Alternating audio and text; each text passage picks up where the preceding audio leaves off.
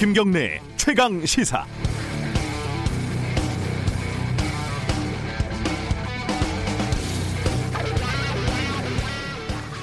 보고 싶은 것만 본다는 뜻의 확증 편향이라는 단어는 대개 정치적인 사안에서 사용하는 경우가 많지만 전염병에서도 꽤 잘 들어맞습니다. 전염병만큼 정치적인 질병도 드무니까요. 감염자 숫자 같은 똑같은 사실을 보더라도 이게 얼마나 위험하다고 판단하는지는 주체에 따라서 많이 달라집니다. 이게 해석의 문제니까요, 결국은. 특히 처음 당하는 전염병에는 그 해석이 역시 확증 편향적일 수밖에 없습니다. 그럴 리 없어. 라는 의심의 단계를 거쳐서 아닐 거야. 뭐 이런 자기 부정의 단계. 여길 넘어서면은 그래서는 안 된다. 이런 결국 인식이 사실을 바꾸는 역전 현상이 벌어지는 거죠. 신종 코로나 바이러스가 사람 사이에 감염될 수 있다는 사실을 중국 당국이 알면서도 뒤늦게 공개했다는 증거들이 속속 나오고 있습니다. 지난해 12월 중순부터 사람 간 전파가 시작됐고 12월 말에는 크게 확산됐지만 중국 당국은 그 다음 달인 1월 11일까지도 그 사실을 부인을 했다는 거죠. 이게 그럴 리가 없어라는 의심의 단계였는지 이게 그래서는 안 되기 때문에 뭔가를 조작을 했는지는 아직 확정적이지는 않습니다. 하지만 당국이 정확한 정보를 공개하지 않고 정치적으로 유리한 해석을 고집했기 때문에 초기 확산을 막지 못한 것은 명확해 보입니다. 우리는 비교적 정보 공개가 투명한 편입니다. 메르스 때 배운 것도 있죠. 다만 그 정보에 대한 해석에서 지금 확정, 확증 편향적인 오류가 얼마나 적은지는 조금 유보적입니다.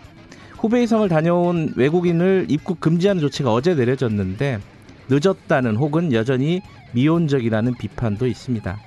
상황을 관리할 수 있는 자신감까지는 좋지만 긍정적이고 낙관적인 전망보다는 조심스럽고 철저한 대처가 더 믿음직스러운 상황입니다. 2월 3일 월요일 김경래 최강 시사 시작합니다.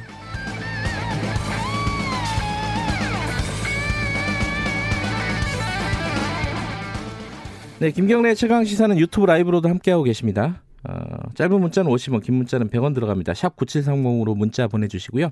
스마트폰 애플리케이션 콩 이용하시면 무료로 참여하실 수 있습니다. 오늘 월요일 주요 뉴스 브리핑부터 시작하겠습니다. 고발 뉴스 민동기 기자 나와 있습니다. 안녕하세요. 안녕하십니까. 네, 오늘부터는 7시 20분에 방송이 시작돼서 5분 늘어났습니다. 네. 자, 그 신종 코로나 바이러스 국내 확진자 15명 이 내용부터 좀 정리해 보죠. 주말 사이에 4명이 늘었습니다. 네. 중앙방역대책본부는 일단 확진자와 접촉한 사람들은 모두 자가 격리 시키기로 했는데요. 네. 감염 경로도 좀 다양해지고 있습니다. 특히 12번째 확진자 같은 경우는 중국인인데 일본에서 감염이 됐거든요. 근데 일본이 자국 내 확진자와 접촉한 사람들을 확인을 하면서도 네. 이 확진자의 국적인 중국에만 사전 통보하는 바람에 우리 정부로서는 좀 뒤늦게 파악이 됐습니다. 네. 문제는 지난 1일 확진 판정을 받기 전까지 열흘 동안 서울, 군포, 수원, 강릉 일대를 돌아다녔다는 점인데요. 아내가 2차 감염되면서 14번째 확진자가 됐습니다. 지금 방역 당국이 감시해야 할 접촉자가 683명까지 지금 폭증을 한 상황이거든요. 네. 일단 우한시에서 입국한 확진자 4명이 우한 국제 패션 센터 한국관을 방문하거나 근무한 사실이 공통적으로 발견이 됐기 때문에 방역 본부는 이곳과 신종 코로나와의 연관성을 조사 중입니다. 그 한 700명 가까이 되는 건데요. 그죠? 접촉자가. 그렇습니다. 이게 지금 어, 이 접촉자가 계속 늘어날 가능성이 높기 때문에 그렇습니다. 입국자 중국에서 입국자를 좀 줄여야 되는 거 아니냐 이런 얘기가 있었고 결국은 내일부터죠. 내일부터 후베이성 거친 외국인들에 대한 입국이 금지되는 거죠. 네. 이제 중국 후베이성을 최근 2주 이내에 방문하거나 체류한 적이 있는 모든 외국인의 입국을 내일부터 전면 금지하기로 했습니다. 네. 아, 그리고 지금 우리 국민 같은 경우에는 입국 후에 14일간 자가 격리할 방침이고요. 신종 코로나 확산 정도에 따라서 중국 후베이성 외 지역에 체류한 외국인들까지 입국 금지 범위를 넓힐 가능성도 지금 있는 그런 상황입니다. 네. 그리고 무사증, 이른바 그 무비자 제도를 이용을 해서 제주 여행을 다녀간 중국인 관광객이 중국에서 이 확진자로 판명이 되지 않았습니까? 잠복기 때 제주도에 머문 것으로 추정이 되고 있는데요. 같이 왔던 딸은 일단 감염 증상이 없는 것으로 확인이 되긴 했습니다만 제주도는 현재 중국인 관광객이 4박 5일 동안 체류한 호텔 내 접촉자 5명을 확인을 해서 자가 격리를 했고요. 그리고 지금 방문한 커피숍이라든가 식당, 이동수단 등을 파악을 하고 있습니다. 네. 정부는 제주도와의 협의하에 제주특별법에 따른 무사증 입국 제도를 일시적으로 중단하겠다고 밝혔고요. 어, 지금 중국인에게 관광 목적 단기 비자 발급을 중단하는 방안도 검토를 하고 있습니다. 네. 어, 특히 중국 전역의 여행 경보를 여행 자제에서 철수 공고 단계로 상향하기로 했습니다. 어, 입국 금지 조치가 좀 제한적이다, 더 넓혀야 된다 이런 얘기들도 좀 나오고 있습니다. 그렇습니다. 관련된 얘기는 좀 전문가와 함께 좀 이따가 자세히 좀 짚어보겠습니다. 이게 지금 감염자들 관리가 어렵다는 거 아니에요? 현실적으로 점점점. 그렇습니다. 그죠? 어떻습니까 지금 상황이? 근데 확진자의 동선 파악이 지금 방역 대책의 핵심으로 떠오르고 있는데요. 네. 이 업무는 역학조사관이 맡고 있는데 인력이 턱없이 부족하다고 합니다. 현재 역학조사관은 질병관리본부가 77명, 시도에서 한 53명 등 모두 130명 정도 있는데요. 네. 2015년 메르스 사태 당시에 이제 이 문제가 이제 이슈로 떠오르면서 네. 일부가 보완이 되긴 했습니다만 인원 증언에 국회가 제동을 걸면서 여전히 좀 부족하다는 그런 비판이 많습니다. 네. 감염자가 발생을 하게 되면 과장급 방역관 그리고 역학조사관 서너 명이 함께 조사를 하는데요. 앞으로 감염자가 늘게 되면 인력 부족 현상은 더 심해질 수밖에 없는 그런 상황입니다. 네, 다른 소식 좀 알아보죠. 어, 정치권 소식이 여러 가지가 들어온 게 있네요. 황교안 자유한국당, 자유한국당 대표가 어디에 출마하느냐 이게 지금 정해져 정해졌나요? 어떻습니까? 아직 발표를 하지 않고 있는데요. 네. 근데 지금 한국당이 비공개로 용산, 양천, 영등포, 구로 지역에서 황교안 대표 출마와 승리 가능성을 알아보기 위해서 여론조사를 했다. 이런 말이 나오고 있다고 합니다. 네. 예비 후보자들의 반발을 사고 있다고 하는데요. 이건 조선일보가 보도를 했습니다.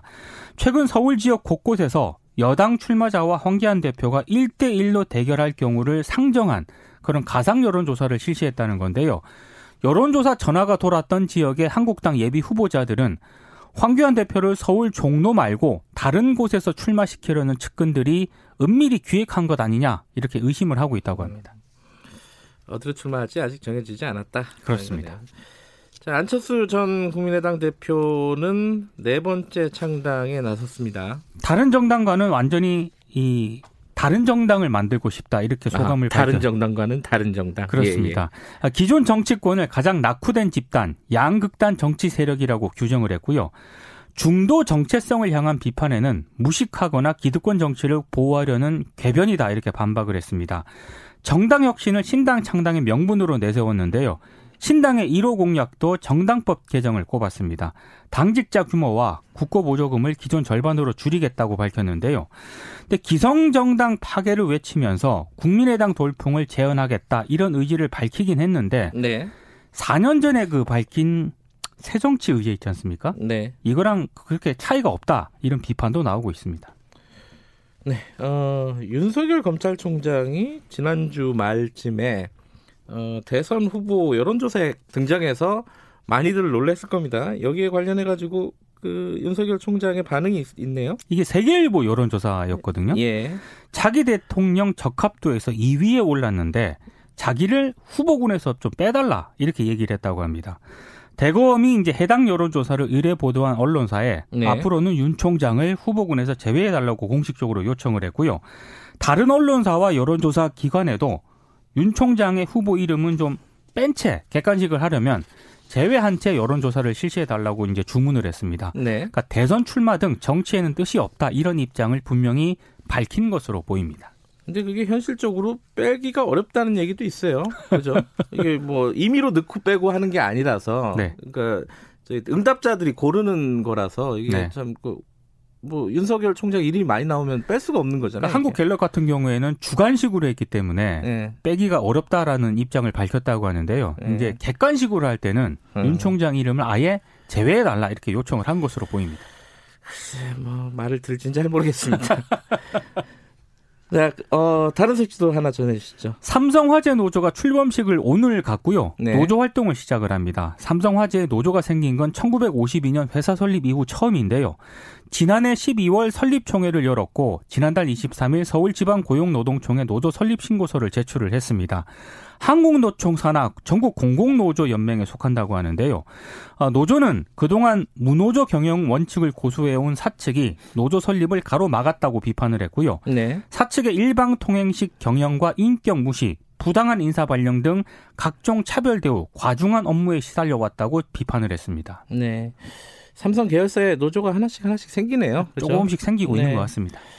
어, 숙명여대에 입학을 한 트랜스젠더 어, 학생이 좀과 관련해서 논쟁이 좀 여러 가지가 있다면서요? 그러니까 찬반 논쟁이 좀 재학생들 예. 사이에 벌어지고 있습니다. 일단 학교 쪽에서는요 입시 전형 절차에 문제가 없었고 트랜스젠더라고 해서 입학을 불허할 근거는 없다는 그런 입장인데 이제 반대하는 쪽에서는 여성성은 인위적으로 얻을 수 있는 것이 아니기 때문에 학교가 트랜스젠더 입학을 허용하지 말아야 한다고 주장을 하고 있고요.